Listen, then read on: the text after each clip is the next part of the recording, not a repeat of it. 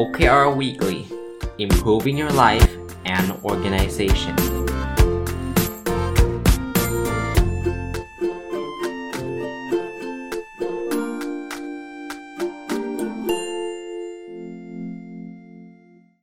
สวัสดีครับ ยินดีต้อนรับเข้าสู่นบดอนสตอรี่พอดแคสต์นะครับ แล้วก็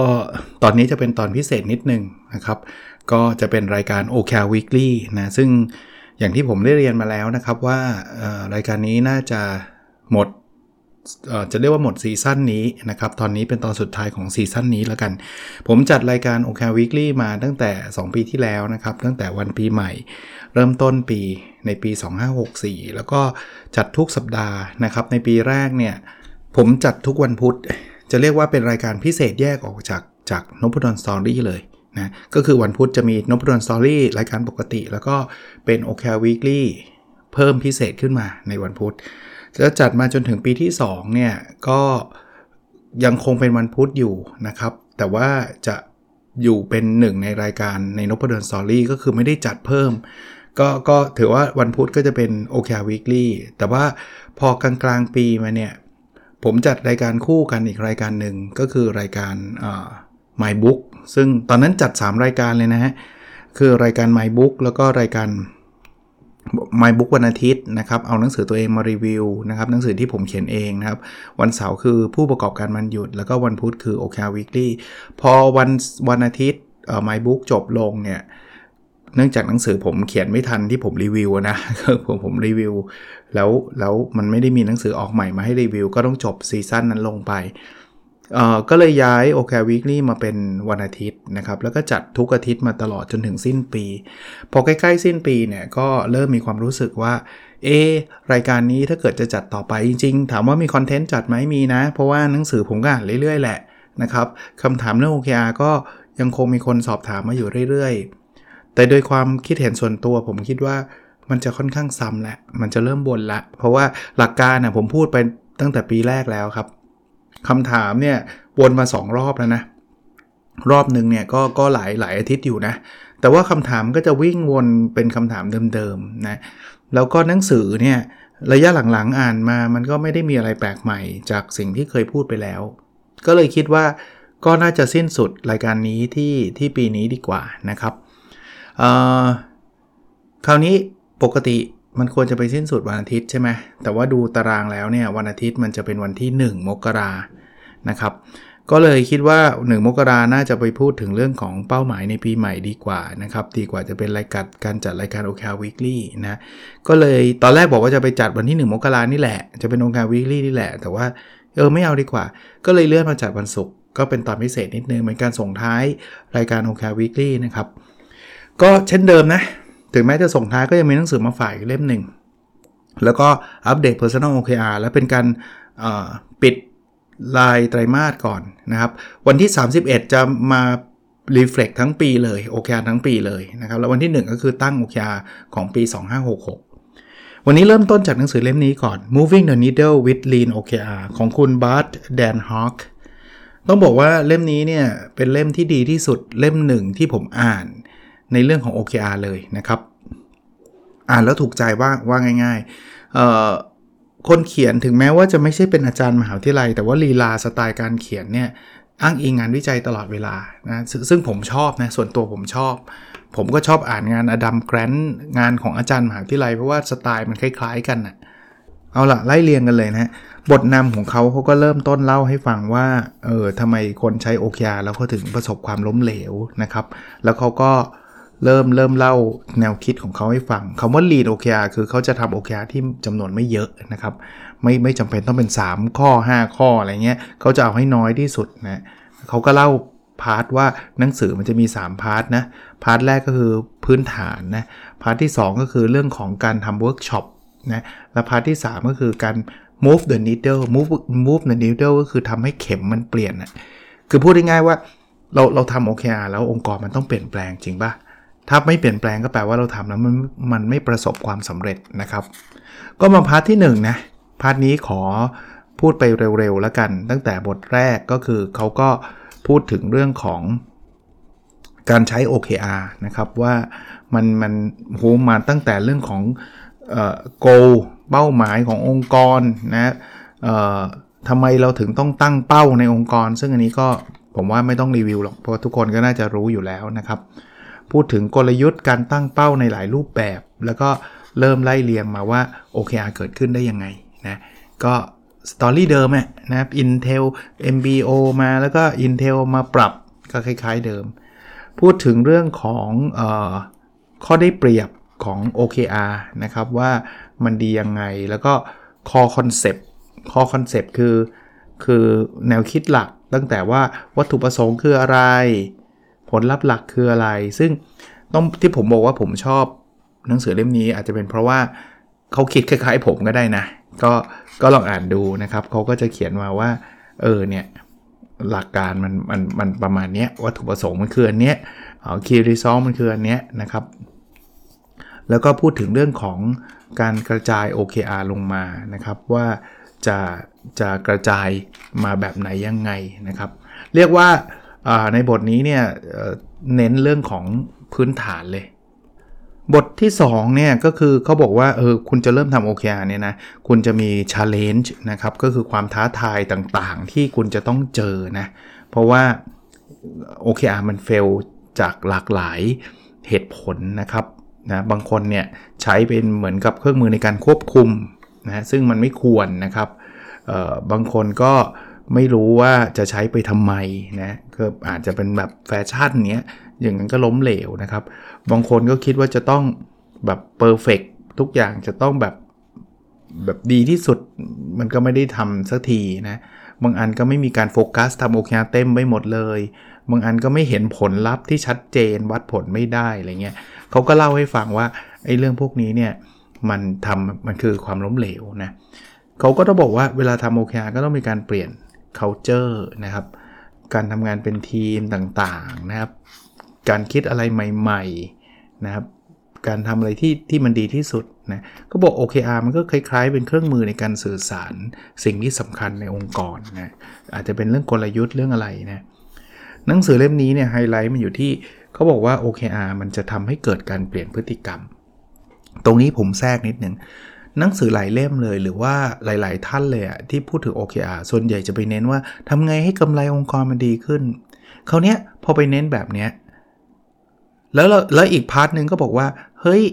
OKR เนี่ยไม่เกี่ยวกับการประเมินนะ เป็นผมผมเป็นพนักงานผมก็ต้องคิดจริงปะ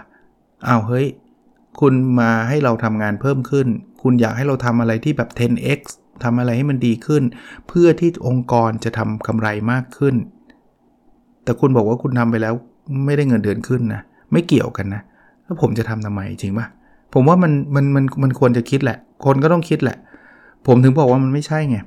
OKR เนี่ยตัวตัวเนื้อมันเนี่ยมันควรจะมาสร้างความสุขให้กับพนักงานมากกว่าที่จะมาบอกว่าจะทำไงให้กำไรเพิ่มขึ้น มันควรจะเป็นเป็นเครื่องมือที่ทำให้พนักงานได้ทำอะไรที่ตัวเองอยากทำทำอะไรที่ตัวเองมีความสุข มันต้องเปลี่ยนพฤติกรรมหรือเปลี่ยนความคิดแบบนั้น มันถึงจะเป็นสิ่งที่เราถึงอยากทำเราถึงจะบอกว่าไม่เป็นไร ไม่เกี่ยวเงินเดือน ผมก็ยังอยากทำอยู่ ถูกปะผู้บริหารบอกอ้าวถ้างั้นจะใช้ทำไมไปสร้างความสุข ไม่เอาหรอก ถ้าเราไม่ได้กำไรเพิ่มขึ้นเราไม่ทำหรอก เพราะว่าเราเป็นผู้ถือหุ้น เราต้องการกำไร ผมยังไม่เคยเห็นบริษัทไหนที่พนักงาน happy มีความสุขแล้วทำงานแบบ happy แล้วไม่มีกำไรเลยนะ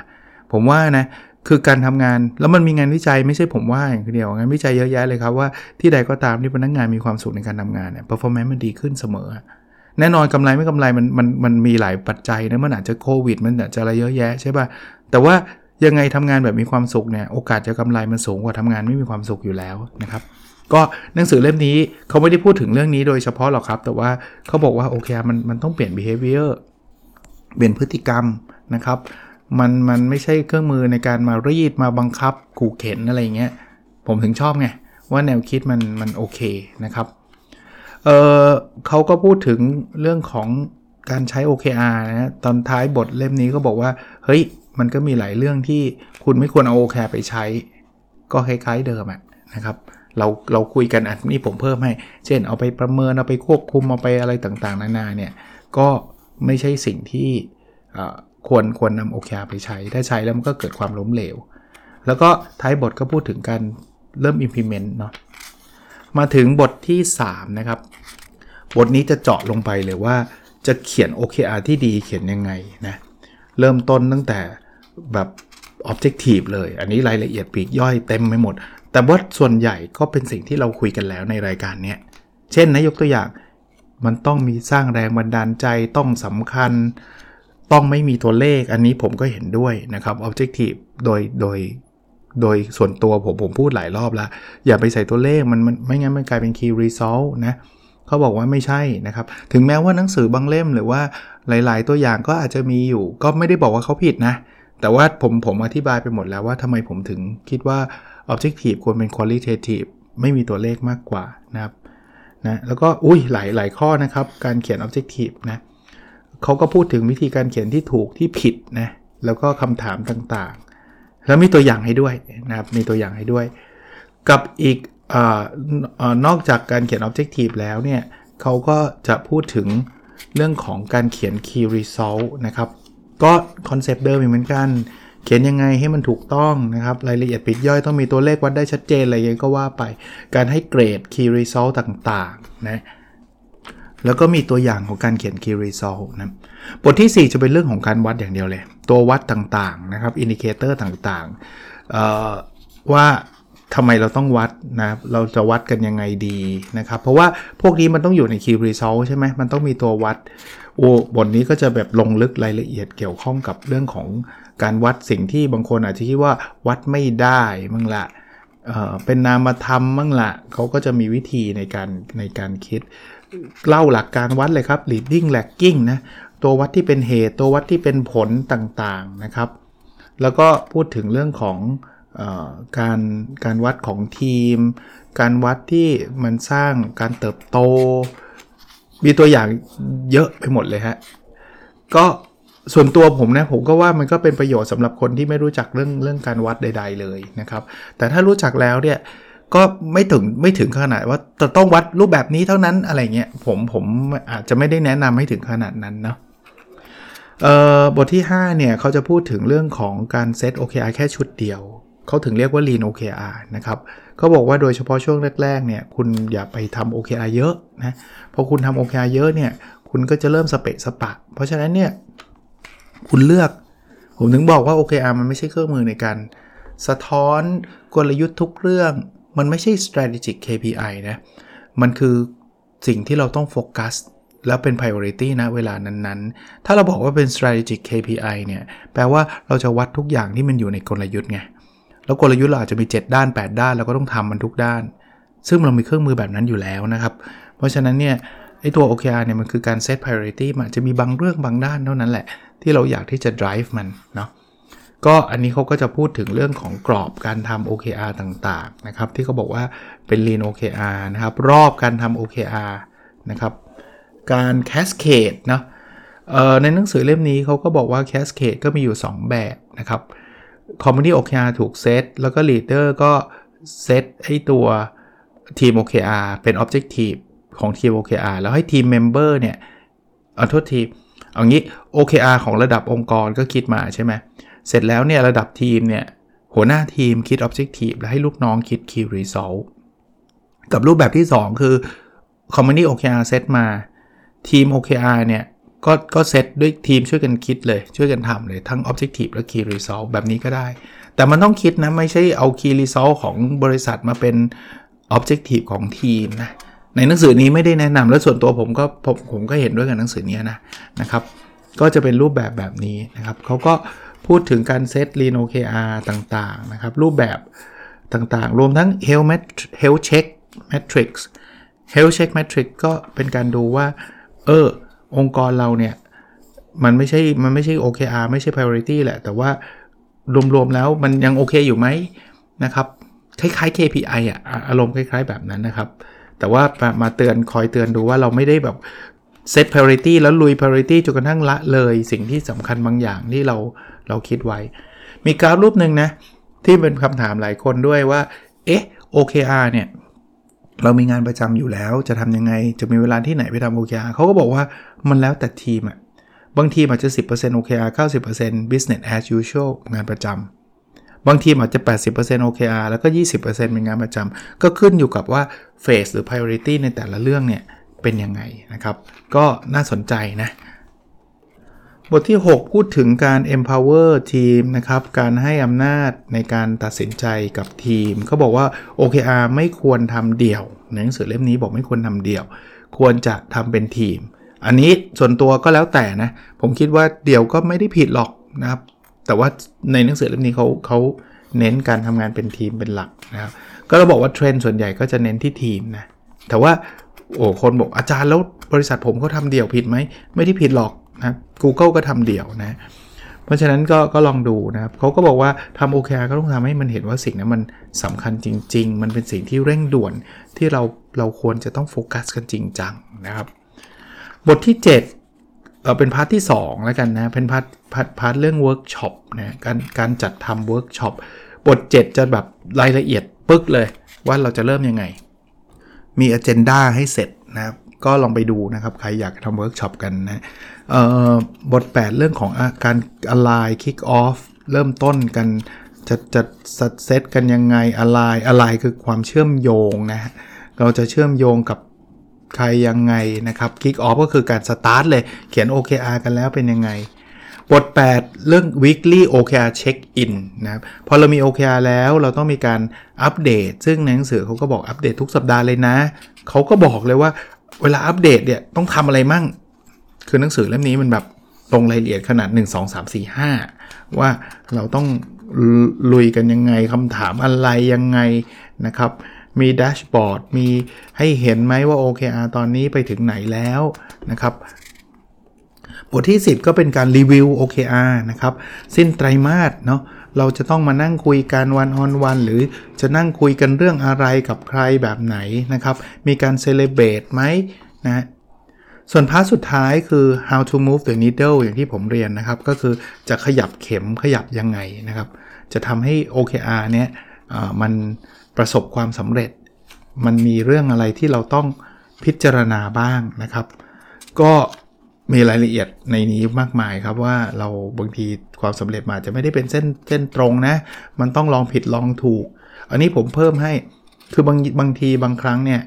สิ่งที่มันใช้ work ในองค์กรบางองค์กรเนี่ยพอเราเอามาคิดเอามาทำแบบ Copy เข้ามาเนี่ยมันอาจจะไม่ได้ work ในองค์กรเราก็ได้ เราก็จำเป็นที่ต้องมาปรับเปลี่ยนเป็น experiment น นะครับเขาก็บอกว่าลองดูที่อุปสรรคคืออะไรยังไง ถึงแม้ว่าผมจะบอกวิธีการนะ แต่ถ้าเกิดท่านฟังแล้วท่านบอกว่าเฮ้ยจริงๆองค์กรเรามันน่าจะเป็นแบบนี้ ลองดูครับ ผมพูดเสมอว่าอะไรที่ work อะสิ่งนั้นดีสุดสำหรับท่าน ไม่จำเป็นต้องเหมือน Google ไม่จำเป็นต้องเหมือนอาจารย์นพดลหรือต้องไม่จำเป็นต้องเหมือนหนังสือเล่มไหนบอกครับ หา combination ดีๆ แล้วเอาไปใช้นะบทอีกบทหนึ่งคือเรื่องนี้เลยครับ experiment เลยการทด ทดลองต่างๆ ลองทำในรูปแบบต่างๆนะครับ ลองทำอะไรใหม่ๆ OKR เนี่ยมันกระตุ้นทำให้เรากล้าทำอะไรที่มันไม่เคยทำอันนี้ก็เป็นข้อดีนะที่เราไม่เคยไปผูกกับ หรือไม่แนะนำให้ไปผูกกับเรื่องของเงินเดือน เรื่องของการประเมิน เพราะว่าเมื่อไหร่ผูกเนี่ยถามว่าเราจะกล้าไหมที่เราจะทำอะไรที่แบบเสี่ยงๆอะน้อยเอา safe safe ดีกว่าเดี๋ยวเงินเดือนไม่ขึ้นซวยดินะก็ OKR ก็อาจจะเป็นเครื่องมือหนึ่งเขามีเครื่องมือให้นะ อีกบทหนึ่งก็คือ dashboardรู้จัก dashboard ใช่ไหมฮะ dashboard ก็คือการแสดงผลนะครับเขาก็บอกว่าแสดงแบบไหนได้บ้างเนาะมีรูปแบบแปะบอร์ดไว้ในห้องหรืออะไรเงี้ยนะครับ ก็หลายรูปแบบซอฟต์บกซอฟต์แวร์นะครับ ก็ลองไปดูนะครับ สรุปผมว่าเป็นหนังสือที่ครบถ้วนเลยแหละนะครับ ถึงแม้ว่าอันแน่นอนอ่านยากนิดนึง เพราะว่าสไตล์การเขียนเป็นเหมือนอาจารย์เขียนที่ผมบอกมีงานวิจัยความหนาก็ 200 กว่าหน้านะแต่เป็นเอาเป็นว่าถ้าถ้าใครถามผมว่าอาจารย์มีหนังสือภาษาอังกฤษเล่มไหนแนะนำผมจะแนะนำเล่มนี้ Moving the Needles with Leans OKR น่าจะเป็นภาษานั่งส่วนตัวนะโซฟาจนถึงปัจจุบันนี้น่าจะเป็นหนังสือภาษาอังกฤษเล่มที่ผมชอบที่สุด มันอาจจะเป็นเพราะว่ามันตรงกับคอนเซปที่ผมผมเล่าให้ฟัง ถ้าเล่นภาษาไทยก็โฆษณาหนังสือตัวเองเลยนะครับ ใช้ OKR อย่างไรให้สำเร็จ ตั้งใจเขียนมากเนาะ เป็น OKR ในองค์กรก็ก็เล่มนี้แหละ ถ้าเกิดใครอยากอ่านก็อ่านได้ ผมคิดว่าอ่านแล้วก็น่าจะไปปรับใช้กับองค์กรท่านได้ ยาวนิดนึงนะครับ แต่อยากให้จบเล่มเพราะว่าก็เป็นการส่งท้ายรายการ OKR Weekly แล้วก็ไม่ต้องกังวลนะว่าเดี๋ยวอาจารย์จะไม่ได้พูดถึง OKR อีกแล้ว ถ้าท่านติดตามนพดลสตอรี่ผมจะพูดถึง OKR อยู่เรื่อยๆ นะครับวันอาทิตย์ถึงแม้ว่าจะไม่มีเป็น OKR Weekly แยกออกมา แต่ยังมีการอัปเดต Personal OKR แล้วก็ถ้ามีหนังสือเกี่ยวกับ OKR ก็อาจจะเอามารีวิววันอาทิตย์ แต่ว่าไม่ได้แปลว่าทุกอาทิตย์จะต้องมารีวิวหนังสืออีกนะ ไม่ไม่เกี่ยวนะ มันผมจะเปลี่ยนชื่อรายการวันอาทิตย์เป็น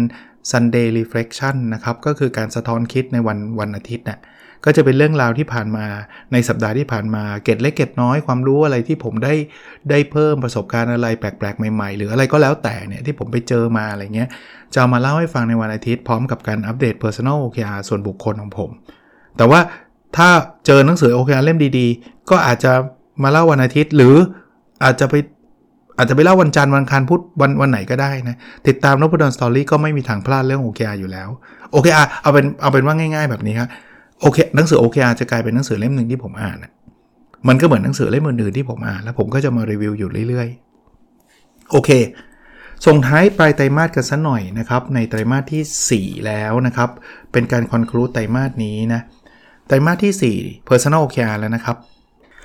Objective ที่1นะเเรียนรู้และพัฒนาตัวเองอย่างต่อเนื่องนะครับ Key Result 1.1 อ่านหนังสือให้จบสะสมตั้งแต่ต้นปีจนถึงปลายไตรมาสที่ 420 เล่ม ปิดไตรมาสที่ 4 ได้ 150 เล่มนะครับ ก็สบายๆ ได้คะแนนเต็ม1นะสำหรับข้อนี้ Objective ที่2เอ้ยโทษที Key Result 1.2 อ่านหนังสือภาษาอังกฤษให้จบสะสม 52 เล่ม ก็ทำได้ 52 เป๊ะนะครับ ก็ได้คะแนนเต็ม1นะครับ สะสมนี่คือตั้งแต่ต้นปีจนถึงปลายไตรมาสที่ 4 นะ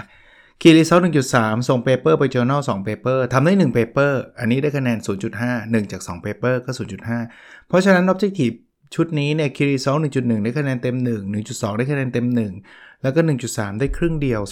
0.5 เฉลี่ยอยู่ที่ 0.83 not bad นะ ถือว่าสำเร็จยกเว้นเรื่องเดียวคือส่ง journal ไปส่ง paper ไป journal 2 paper ทำได้ paper เดียวนะครับ Objective ที่ 2 แบ่งปันความรู้เพื่อทำสังคมดีขึ้น Key Result 2.1ตีพิมพ์หนังสือ 2 เล่ม สรุปทำได้เล่มเดียวก็ได้ 0.5 คะแนนนะคะแนนเต็ม1นะ Key Result 2.2มีคนฟังพอดแคสต์25,000 ดาวน์โหลดต่อวัน สัปดาห์นี้ขึ้นมาจากสัปดาห์ที่แล้วเป็น 14,495 ดาวน์โหลดต่อวัน ก็ปิดไตรมาสด้วยตัวเลขนี้เนาะก็ได้คะแนน 0.58 มาจากไหนก็ 14,495 หาร 25,000 ก็ 0.58 นะครับ Key Result 2.3 ช่วยทำให้องค์กรช่วยให้องค์กรทำ OKR สำเร็จ 10 องค์กร ก็ทำได้ 10 องค์กรเป๊ะนะครับ ก็ที่ผมนับจำนวนองค์กรที่อยู่ในโครงการ OKR consulting project ของผมเนี่ย ก็ได้คะแนนเต็ม 1 เพราะฉะนั้น 2.1 เรื่องตีพิมพ์หนังสือได้ 0.5 ได้เล่มเดียวนะครับ 2.2 เรื่องคนฟังพอดแคสต์25,000 ดาวน์โหลดก็ได้ 0.58 ไม่ถึงนะ แล้วก็ 2.3 ช่วยทำให้องค์กรช่วยให้องค์กรทำโอเคสำเร็จ 10 องค์กรก็ทำได้ 10 ที่อยู่ในโครงการโอเค Consulting Project ก็เฉลี่ยอยู่ที่ 0.69 ก็อยู่กลางแบบท้าทายพอดีพอดีนะครับ มาถึง Objective ชุดสุดท้ายชุดที่ 3 มีสุขภาพกายและสุขภาพจิตที่ดีคีรีซอล3.1 วิ่งให้ได้สะสม 700 กิโลเมตร สรุปผมวิ่งไปได้ 539.6 ก็หยุดวิ่งไป 2-3 สัปดาห์เลยนะ ก็ไม่โทษอะไรโทษตัวเองนะครับที่ที่ทำไม่ได้นะเพราะว่าตอนหลังๆก็เนี่ยไปเที่ยวมั่งไปอะไรมั่ง แล้วก็ทำงงทำงานเออปีนปีหน้าเริ่มต้นใหม่นะครับเริ่มต้นใหม่ แต่ก็ 539.6นี่ตั้งแต่ต้นปีก็ถือว่าไม่เยอะนะไม่เยอะเลย แต่ว่าก็ก็ถ้าไม่ตั้งไว้คงเล็กกว่านี้นะครับ อันนี้ถ้าเทียบกับ 700 กิโลเมตรสะสมก็ได้ 0.77 คีรีซอล3.2 มีน้ำหนักตัว 77 กิโลกรัม ปิดได้ที่ 82.1 เพิ่มขึ้นมาอีกนะครับสามสี่วันที่ผ่านมาก็ทานตอนเย็นด้วยนะครับ IF ก็พลพังทลายไปช่วงนี้ ก็ช่วงเฉลิมฉลองนะ ก็ก็ไม่โทษใครนะครับทำไม่ได้ อันนี้คะแนนเต็มศูนย์เลย เพราะว่าเปิดไตรมาสเออเปิดไตรมาสมา 80.2 แล้วเพิ่มขึ้นมาเกือบ 2 โลนะ ก็เอาใหม่นะครับคีรีซอล3.3 มีเวลาอยู่กับครอบครัว สะสมครบ 100 วัน อันนี้ทำได้ 125 วันเลยนะครับ ก็คะแนนเต็ม 1 3.1 วิ่งก็ได้ 0.77 3.2 น้ำหนักตัวได้ 0 แล้วก็ 3.3 อยู่กับครอบครัวได้ 1 คะแนนเฉลี่ยอยู่ที่ 0.59 ก็ถือว่าเป็นปีที่ดีปีหนึ่งนะครับ ไม่ได้แปลว่า OKR ทุกข้อ Personal OKR ทุกข้อของผมเนี่ย จะต้องได้เต็ม ทุกข้อนะครับ ถ้าเต็มทุกข้อก็แปลว่าเราอาจจะตั้งเป้าได้ไม่ท้าทายเลยนะครับ หรือง่ายไปก็ได้ แต่ว่าก็ไม่ใช่ว่า เอ้ย ไม่เต็มก็แปลว่าสำเร็จแล้วนะครับ ก็จะพยายามทำให้มันได้มากที่สุดเท่าที่จะทำได้ อันนี้ขอปิดไตรมาสที่ 4 ไว้ประมาณนี้ก่อนนะสำหรับวันพรุ่งนี้จะเป็นวันสิ้นปีผมจะมาขอรีวิวปีที่ผ่านมาทั้งปีของผมผ่าน OKR รายปี ซึ่งบางข้อก็จะไม่ได้เหมือนรายไตรมาสนะครับ จะเล่าเรื่องราวชีวิตที่ผ่านมา แล้วทั้งหมดทั้งปวงก็อยากที่จะ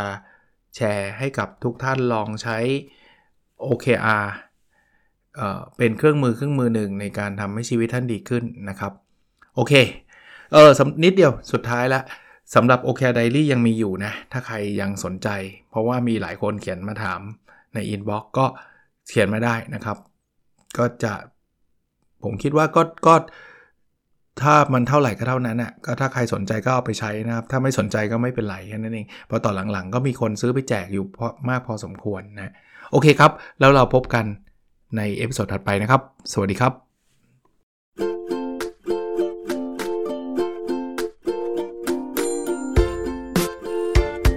The OKR Weekly Improving Your Life and Organization